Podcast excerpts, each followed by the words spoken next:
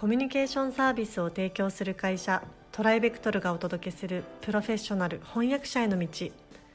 このポッドキャストでは将来翻訳者になりたいと考えている方々のためにプロの翻訳者になるためには何が必要なのか注目のトピックを交えてお届けします。この番組は企業大学研究開発機関向けの翻訳サービスを提供するトライベクトルが対応言語50カ国以上年間1万件以上の翻訳実績をもとにお届けします。えー、皆さんこんにちは。プロフェッショナル翻訳者への道、えー、今回もスタートさせていただきます、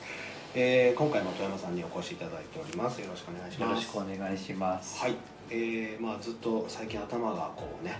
使うようなテーマばっかりでこう眉間にしわが寄ってしまいがちですけれどまああのその分非常に重要なことなので何度も聞いていただけるといいかなと思いますえー、今回は、えー、どういった内容になるんでしょうか？はい、えー、用語の選択能力。用語の選択。あということについてちょっとなんか具体的な話ですね、はい、そうですね、はい、まあ、翻訳者にとってはその力量が現れる決定的要素の一つだと思います。確かに。で翻訳するにあたって、まあ、正しいっていうのはもちろん、うん、当然あのただ正しくないと困るんですけどそ、の上でより適切、うん、より洗練された言葉を当てはめる能力ということができると思います、うん、なるほど、まあ、これには2つの要素が関係していて、はい、まあ、1つは認知力ですね、はい、その文章が意味しているところ、うん、その文章が想起させる物事のありさまを正確に認知すること、まあ著者がイメージしたことにできるだけ近く近いイメージをすること、これが認知と言いますね。なるほど。でもう一つがその認知した辞書にぴったり合うあのボキャブラリーを引っ張ってくる能力。もしくはそのぴったりしたあの用語の選択肢を、まあ、たくさん持っていること、うんうん、ということができると思います。なるほど。それその2つ、まあ、今日は、えっと、その後者の方ですかね。そうですね。どちらかというと、そちらをあの丁寧にお話ししたいと思うんですけど。わかりました。はい。お願いします。あの、まあ、多くの選択肢を知っているっていうことは強みになりますね。うん、まあ、語彙が豊富であればあるほど、はい、より適切に、うんまあ、単に適切である以上にまさにぴったりっていう用語を、まあ、持ってくることができるわけです、はい、そうするとイメージにぴったりしてくるので、うん、まあ、訳文が生き生きとしてきますし、うん、ピシッとはまった感じがしてきます。もうこれしかないっていう感じですね。そうですね、はいはいはい。まあ、例を挙げてあのお話ししてみたいと思うんですけど、はい、例えばこんな状況です。ある画家が訪れた土地をとても気に入りました、うん、でその町の歴史や文化にも、えー、とてもこうなんていうか共感を抱いて、まあ、郷土心のようなものを持ってでその町の絵を作成したっていうような状況を想定していただいて、はい、それである画家は訪れた土地をとても気に入り歴史や文化に敬意を抱いてその町の風景画を作成しました、うん、という文章を作成したい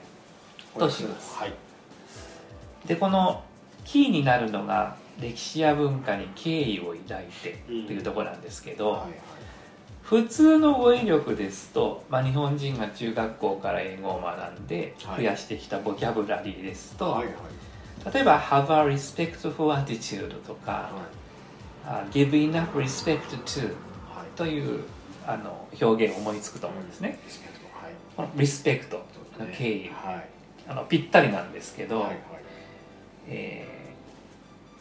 ー、この文章の場合はこの作家が歴史や文化文化といった人々の遺産に何て言うんでしょう同型のような気持ち、うん、すごいこう郷土愛みたいな、はいはい、あ地元心っていうんですかね、そういうもの、そういう経緯を持って愛着を持って絵を制作したわけですね、でこの場合もし日本語を的確にイメージできたネイティブだったら、はい。まあ、リスペクトもいいんですけど pay homage to the history and culture of the place ホーミチを導き出すんじゃないかと思うんです。このホーミチっていうのはあの日本語ではオマージュと言い習わしていますけど、はい。まあ、そういう郷土心郷土に対する愛着誇りっていうようなものを表す時に、まあ、ぴったりの語なんですね。であのリスペクトが使いこなせていればもちろん十分ではあるんですけどこの「法道」という言葉の使い方を知っているならここでより洗練された印象を与えることのできる英文を思いつくことができると思います。これは本当に用語の選択ですね、ま、そうですね。うん、もう一例挙げますと、はい、例えばあのアマチュアバンドをやっていた男の子がプロになったというような文章を翻訳したいとします、はい、でまあプロになるというと辞書で学んだのは多分誰それ become becomes professional になると思うんですね、はい。でこれ間違いじゃないですし、正確なんですけど特にその音楽雑誌とかおしゃれな媒体だったりあのインタビューのような口語で口語体でこうすごいこうなんていうんでしょうね。フランクに話された発話だったら「become professional」ではなく多分 GoPro を持ってくるんじゃないかと思うんですね。はいでなかなかこの GoPro っていうのを今後で使いこなすのはあのネイティブでないと難しいんですけど、うん、この発言陳述がどんな状況でなされたかを思い描きますとあの当分当然そのさあの机の上で作文したんではなくて、うん、インタビューの中でプロになったんですよとかいう場合には、うん、まあ、GoPro を引っ張ってくると思うんですね。なるほど。でこれも GoPro っていう表現を知っていないとまず思いつきません、うんうん、そうですよね。そういうわけで豊富なあの語彙を持っているっていうことはより適切で洗練された用語の運用ができるということになりますので、うん、もうあの翻訳者は日一日語彙を増やす努力をすると良いですよね。なるほど。まあそれしかないですよね。そうですね、うん、近道はなさそうですね、はい、これに関しては、まあ、でもそこまでできてくると今度は逆にその豊かな表現もできるだろうし、はい、正しい選択もできるようになってくるだろうしっていうことですね。はい。なるほどなるほど。じゃあちょっとあの、まあ、これをお聞きになっている方は本当に日々やはり継続あるのみと蓄積あるのみということで、えー、頑張っていただければと思います。はい、えー、じゃあ今日はここまでとさせていただきたいと思います。富山さんどうもありがとうございました。ありがとうございました。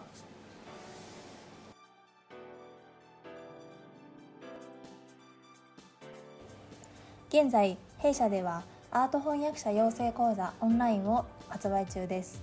この講座ではプロのアート翻訳者になりたい方向けに e ラーニング形式でアート業界全般やアートビジネスアート翻訳のポイントアート翻訳の未来についてなど総合的に学習できる内容になっております。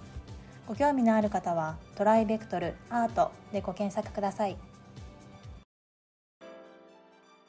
今回のポッドキャストはいかがでしたでしょうか？弊社では翻訳者志望の方からのトライアルも受け付けております。弊社ウェブサイト翻訳者募集のページをご覧ください。その他ご質問やお問い合わせはいつでも弊社ウェブサイトからご連絡ください。